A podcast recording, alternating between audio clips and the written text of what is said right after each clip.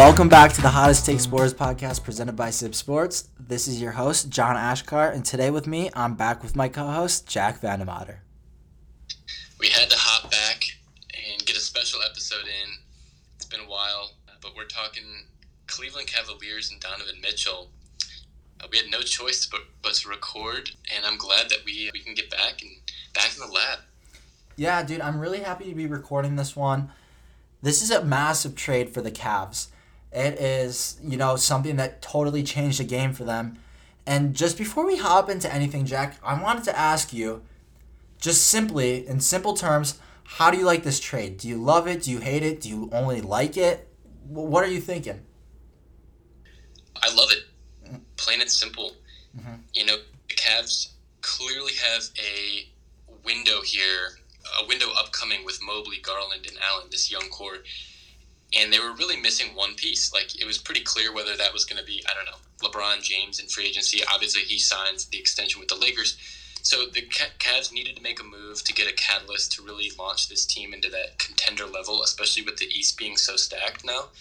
And I think this is the trade to do it. We're going to get into the details of it later and how that kind of the, the implications it has. But like from a from a simple standpoint, the Cavs are contenders, and I could not be more excited.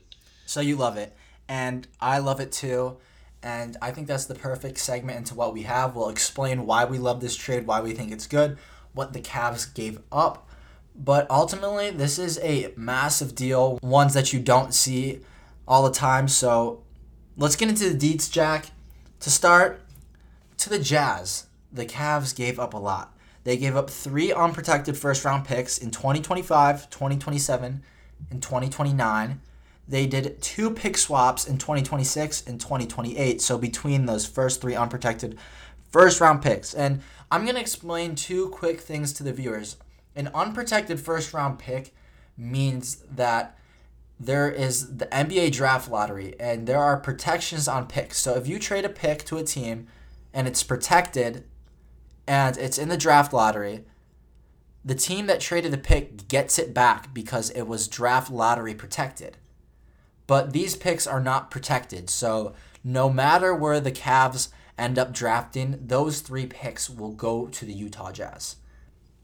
The pick swaps are a choice given to the Utah Jazz. So 2026 and 2028. In 2026, if the Cavs have a higher first round draft pick than the Jazz, the Jazz can swap, literally swap their pick with ours to get the better pick in the draft. And they have two options to do that. So in reality, the Cavs gave up three unprotected first round picks with the possibility to drop lower in 2026 and 2028. They are giving up a lot of draft capital and the ability to give up a lot of draft capital. Also trading guard Collin Sexton, forward slash center slash wing Lauri Markkanen, and newly drafted rookie Ochai Agbaji, who we never really had the chance to talk about on this show, but adios, Ochai. I'm happy to have Donovan, but it would have been cool to see him here in Cleveland. Yeah, so general thoughts on that trade and that in that package. I think the the part that hurts me the most was Ochai Agbaji. You never got to see him play. He was an interesting fit with the Cavs since he was a three point wing kind of player with decent defense, and obviously he you know we don't know what he can be. At the end of the day, though, I think he was unlikely to be anything more than a role player. He's an older pro. I know that 22 years old sounds really young to a lot of people, but it's not not uh, from NBA standards. That's pretty old. So I, I don't think he was anything too crazy. And then Collin Sexton, here's the thing. The Cavs were trying to deal Sexton all off season. He was a restricted free agent this year. Meaning he can't go anywhere without the Cavs being able to match the contract that another team gives to him. Right. And there had been trade rumors swirling all off season. They were exploring a, a sign in trade to the Mavs earlier this year. And, and to kind of put how the Cavs felt about Sexton in perspective, the Mavs were offering, I think, Tim Hardaway Jr. for Collin Sexton. Like, so Collin Sexton, even though he's a, I think he's a really solid player, really was not a huge piece for the Cavs. And like it. He, I don't think he was in their their long term plans. So that doesn't really leave too much of a sting for me. And then Lauri Markkanen, again, just a role player. In the grand scheme of things, he's kind of meaningless. But it was fun. The seven footer lineup was pretty fun while it lasted. and then picks are again in the NBA standards. First round pick, it sounds pretty, but if if the Cavs if this works out, the Cavs are super young. Those picks, even though they're in 2027, you know, are, are going to be late most likely. So in, in NBA standards, late first round picks don't mean that much. I think overall this works out really well for the Cavs. Quickly too, I don't want to take too long, but on the Jazz side, it, it, it's kind of a win-win for both teams because the Jazz are clearly in a rebuild. They pick up a lot of picks, so they're going to be looking good in about five years or so. But but win-win. Yeah, I'll just give my quick thoughts because I thought you explained it pretty well, Jack. I, I love Collin Sexton. That dude goes balls to the wall. He gives so much effort, and he's a great natural scorer. Obviously, the Cavs did not want to bring him back even for $18 million a year. They wanted him on a shorter contract and more likely coming off the bench as a six man. But Sexton is more than that, in my opinion, and he definitely thinks he's more than that. So he was able to go to Utah. He'll start there, and he gets $72 million, which is a lot of money. Agbaji hurts, but he was more of a plug and play, Jack. He's an older prospect at 22, so they brought him in because they thought he could make an impact now and help the Cavs make a playoffs run versus, you know, kind of developing him and letting him turn into a good player. And then Markkanen, the Cavs extended him last year when they actually traded for him. They traded Larry Nance for him, which was awesome to see. But Markkanen, you know, was a defensive liability when we had him in the lineup at three. It was hard for him to guard wings, and rightfully so, because he's a seven footer who's played power forward and center his whole career. So that was a tough thing to ask. It was a cool lineup, though, and it did ver- work very well against teams. They had no idea what to do against three seven footers. But like you said, Jack, this trade's awesome. I think it's the best of both worlds for both teams, and we have a little snippet down here. The Jazz might have messed up because back when the trade talks officially opened, the New York Knicks gave them a very, very good offer, including RJ Barrett, which they eventually turned down. I'm happy they did because the Cavs ended up getting Donovan Mitchell. But they offered RJ Barrett, Obi Toppin, Mitchell Robinson, who they also locked up to a huge deal, and three unprotected first round picks. Yeah, Knicks, what happened? Yeah, clearly that's a better package than what the Cavs ended up trading for Mitchell. I agree. it, it's kind of wild to me that this deal ended up happening. I think behind the scenes, just quickly, what happened is that the Jazz backed out, which made the Knicks kind of re- rethink these things. Like you said, they locked up Mitchell Robinson and RJ Barrett to long term extensions as soon as they heard that the Jazz declined. Koby Altman sneaks in. I think I heard from Woj that he was at the U.S. Open watching Serena Williams. Oh yeah. And hears that the Knicks and the Jazz trade kind of falls apart. Calls up the Jazz GM on Tuesday and kind of restarted these things. And then the Knicks had no no chance to counter once the deal was done. So Koby Altman working some magic and slipped right in, right in. So good job by him. I think he deserves a lot of credit in this in this situation.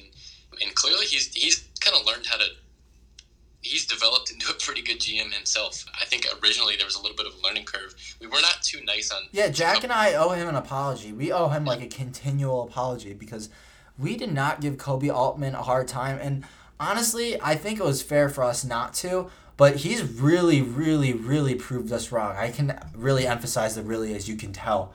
But he's made some awesome moves we obviously have to see if they all pay off because a championship is the goal. A championship's a goal for everyone, unless you're the New York Knicks. But just take L after L, man.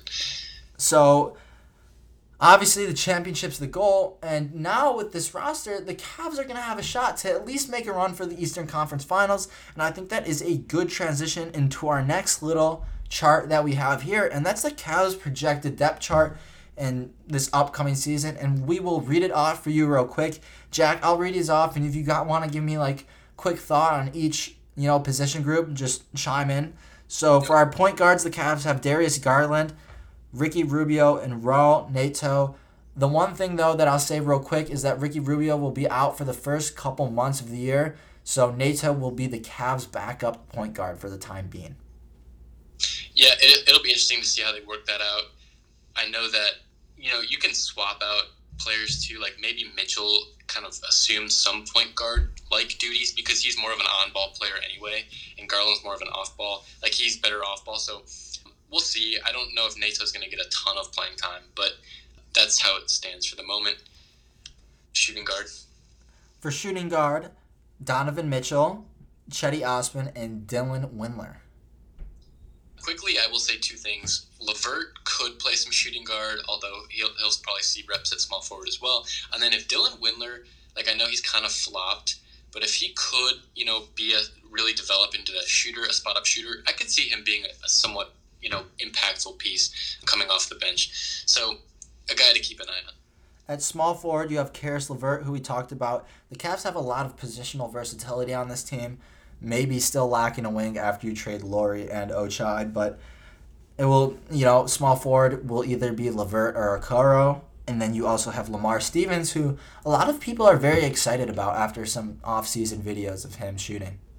Yeah, I mean, Okoro and Stevens both have got a lot of off-season hype this this year, uh, and apparently they've improved their offensive games. And like at the end of the day, like they're not gonna be they're gonna be the fifth options, but good to hear. And I just wanted to say real quick that I definitely think Okoro has the most to prove on this roster, Jack. I think this is a massive year for him. They got to see if he can take an offensive leap. Obviously, he's great at defense, but you know, at times you would see him struggling on offense, and he was a top five pick in the NBA draft. So they do yeah. want more out of him from the offensive side. At power forward, you have the young star in Evan Mobley, you have the old star in Kevin Love, and then you have Dean Wade. Yeah, there's not much to say about this. Evan Mobley is the future of the Cavs. Kevin Love is the savvy vet of this group, this really young team. So I think it's a really strong powered forward position. Yeah, it's super deep. And then at center, you have the all star Jarrett Allen, and then you have Robin Lopez about to fight some mascots for the Cavs this year. yeah, Jarrett Allen obviously signed to that great contract, five years, 100 mil. He's one of the best contracts in the NBA. And then Robin Lopez, kind of a journeyman, but should provide some valuable depth behind uh, Jarrett Allen. And some good veteran presence. The Cavs now have the best Afro centers in the NBA between Robin Lopez and Jarrett Allen. No one else can say that they have centers nope. with better West. Afros. Nope. Mm-mm. The Cavs, top notch with that. So, moving into implications, I just wanted to explain something real quick that I liked about this trade, Jack. The Cavs you know, had trouble closing out the year last year because their number one option was Darius Garland. Without Ricky Rubio, he couldn't rest because he had to play virtually the entire game. And there wasn't many scoring options of people who could, you know, drive in and score the ball. That's where we're missing Sexton. LeVert really didn't gel into the lineup and couldn't like take that second option. But now you bring in a 26 point a game scorer in Donovan Mitchell. So someone that can take the ball out of Garland's hands and score when he needs a rest or to give someone else a look to make it harder for the defense. You also bring back Ricky Rubio, who is able to run point and literally give Garland a great rest. So I think this team is really built to succeed. It's built around the young guys, and bringing in someone like Mitchell makes this team super excited. And the, that's such, yeah. such an important point that you just brought up, though, is that the entire offensive creation last year ran through Garland. Like he was the guy that would create offense. Like Mobley is not like he's a great player, but he wasn't creating, you know, with the dribble by any means. So now you bring in a guy like Mitchell who scores in waves. You know, I think part of the Cavs' problem last year, obviously with the injuries played a factor, was that we'd we'd have moments where we'd kind of go through a an offensive drought or a, a low spot and, and that's where Mitchell really succeeds. Like he can drive to the back. He's one of the best drivers and offensive scorers in the entire NBA. Um, so I think that that offensive creation that you just mentioned, to be able to have two and potentially three with Rubio coming back, guys that can really create on offense, and then obviously the the twin towers in the paint. It's gonna be it's gonna be really really fun to watch. Yeah. So Mitchell is a three time All Star. Last year he averaged twenty five point nine points per game. So you can imagine that's a lot of buckets coming into Cleveland. He also averaged 4.2 rebounds and 5.3 assists. So yet another person between Rubio and Garland that can create looks for their teammates. He was also the 18th most valuable player in the NBA in 2022 per VORP, which is basically the war for the NBA. which is the baseball's ranking system of how valuable a player is. And Donovan Mitchell came in at 18 last year. Like you said, he also scores in waves jack, and he is a good pull up shooter. And going into our next and last segment, what you have written first, the Cavs are instant contenders for the next three years, minimum. And that's what Donovan Mitchell does to this team. Yeah, so you look at this core, right? Darius Garland, 22 years old, just turned 22.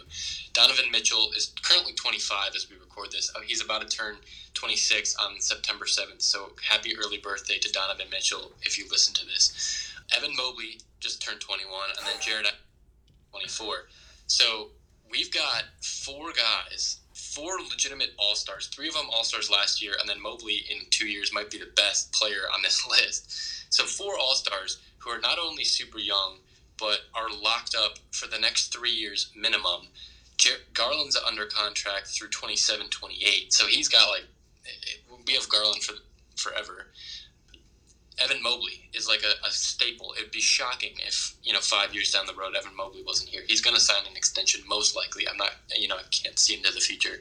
Jarrett Allen under contract through 25, 26. Mitchell under contract through 24, 25 with a player option in 25, 26. So three years minimum. It's more likely than not that these guys are going to be here for four or five years. So the, the Cavs window, I, I, I don't want to use the term win now because it isn't win now. The Cavs have a four year window, most likely. Yeah, they have a great time to build, but obviously bringing in someone like Mitchell, your eyes are going to be set on an NBA championship. Now, you went from three losing seasons, and then obviously last year was awesome, but they did end up losing in the play-in game. An Eastern Conference, you know, finals appearance would be a huge success for this year, Jack. Making it deep into the playoffs would be a huge success the team obviously has to build, but we can also look at this and be like, dang, this is a championship built roster. They have the firepower to make a run to even make it to the finals. Maybe not this year, but you got these guys together next year and the year after that, and then some extensions will start coming for Mobley, for Mitchell. You could sign Allen again, even though they just signed him last summer. So this is going to be a team that will wreak havoc in the East for years to come. And meanwhile, Jack, Koby Altman is saving money while doing this. Yeah, so just over, I'll, I'll let you get into the details, but overview, we by by trading Sexton, Lauri, Ochai, we got 142.5 million off the books. Donovan Mitchell's on a 97.8 million dollar contract over three years. So overall, it was a net 44.7 million dollar gain of cap space that the Cavs got. So that's huge. I mean, that's massive. Over a four-year period, right? Oh, four years. That it's a massive amount of money that we opened up while still getting the best player in the entire trade. Yeah, so the Cavs weren't going to sign him to this deal, but essentially by trading him, they get four years, $72 million off their books. That's $18 million a year for Collin Sexton. They trade Lauri, who had three years, $51.8 million left, and Ochai on his rookie contract of four years, $18.7 million left. So the Cavs add cap space over four years by trading for a superstar on a big contract, which is just super crazy to think about. But, Jack, to end this episode, we got a couple more implications for the Cavs, a couple questions, you know, about how this roster is built because, you know, you can't have a perfect roster in the NBA. There's always going to be holes, there's always going to be questions. And the first one that we have is that the Cavs are back they never took a break from having a small backcourt. A lot of people did not like Garland and Sexton together because it was a defensive liability. Two six-one guards is difficult, especially on defense. And you are going back to two six-one and six-three players. So the Cavs have that small backcourt again. Yeah, so to speak on that quickly, Donovan Mitchell, we've seen from his rookie year to where he is now, as he's kind of progressed as an offensive player, has regressed as a defensive player. Originally came into the league as a plus defender. You know, defense was supposed to be one of his strong suits. Clearly, that has kind of not been the case, but I think part part of that is because of what the Jazz have asked asked him to do. So you look at the Dallas Mavericks series and the Utah Jazz in the playoffs this past season, and Donovan Mitchell was under a ton of fire for his defensive you know liability. Like he was just a revolving door on defense, and you know obviously from a surface level perspective that scream that's that's a problem. However, when you really look at it, the Jazz were asking him to do everything on the offensive end. So I think if you know with all this these talent around Donovan Mitchell now, you can kind of ask Donovan to maybe he doesn't have to be the guy on every single offensive possession because you've got all these other weapons now. So maybe if he can give 10% more defense and you know take away 10% of that, that offense, I think Donovan Mitchell can can go right back to being a solid defender. He's got a 6'10 wingspan versus Collin Sexton's 6'6 wingspan. So I do think Donovan Mitchell is an upgrade over Sexton on defense, even even if it's a small one. And, again, Donovan Mitchell has always jumped out of the gym. He plays a little bit bigger than 6'1 anyway. So while it is a problem, and I'm sure we'll see some some defensive issues at some point, I'm not overly concerned about it. Our next one is that the Cavs traded away a couple of threes. They drafted Ochai to, you know, come and play that three for them, the three position, but he also was good at shooting threes. Same with Lauri Markkanen. So uh, we're going to have to see someone step up, whether it's Caris LeVert, Isaac Okoro. Does he finally show that he's that small forward that you can trust, especially on the offensive side of the ball? And then it changes the Cavs' strategy, Jack. Donovan Mitchell will be on the ball a lot more, which will leave Darius Garland off the ball a lot more. But the thing that I like about that is that Darius Garland last year shot 38% from the three point line, creating more open looks for him, creating more open looks for someone like Caris LeVert, maybe Isaac Okoro if he can shoot, or even someone like Kevin Love coming off the bench. So I think that opening more looks is never a bad thing. Yeah, and, and it'll be fluid too. Like you'll have possessions where Mitchell brings it up and Garland brings it up. So I don't expect that Garland, you know, Garland's not going to disappear, you know, from the assist category by any means. He'll still be the guy. But yeah, Mitchell can kind of dominate. And I think too, really quick, is like you saw in the playoffs. I do feel like, you know, maybe the pressure got to Garland a little bit, the inexperience. I really like what Donovan brings in terms of a playoff perspective and that grit when it comes down to the crunch time, if you need to have Mitchell playing on the ball with Garland off the ball, he can. He's he's a much better off ball player anyway. So I, I just think this works so well for the Cavs, whether it's regular season, playoff, just in, in general. So that's that's that's all I have to really say about it. But but yeah. I think that's all we really have to say about Donovan Mitchell. Obviously, we will be talking about him for a long year to come as long as we do this podcast. Donovan Mitchell could be a headline of this show. Hopefully, the Cavs are a headline of the show, bringing another title back to Cleveland, maybe two before the Indians, or my bad, Guardians or Browns could even bring one. We shall see, Jack. But it was great hopping on the mic with you again. We're good, man. They're looking. We got, I think, the three youngest teams in all the major sports. We do. Cleveland's popping, although neither of us are in Cleveland right now. I'd much rather be in Cleveland though than Columbus. Although I gotta say, dude, it's awesome down here. Notre Dame's coming to town. We're about to give them a spanking tomorrow. But if y'all made it this far, thank you so much for listening in. Jack, it was good again being on the mic, and I'm signing off. Stay hot, our friends. Peace. And thanks to you guys who made it this far listening to the Hottest Take Sports podcast. Today's intro beat was made by Big Bad Beats on YouTube. We'll have a link to it in the description. Make sure y'all go give us a follow on Instagram, Twitter, and TikTok at the hottest underscore take pod. Make sure you hit the subscribe button to stay updated with our show. Also, make sure you rate the show and leave some feedback. Thanks again, y'all, and see you next time.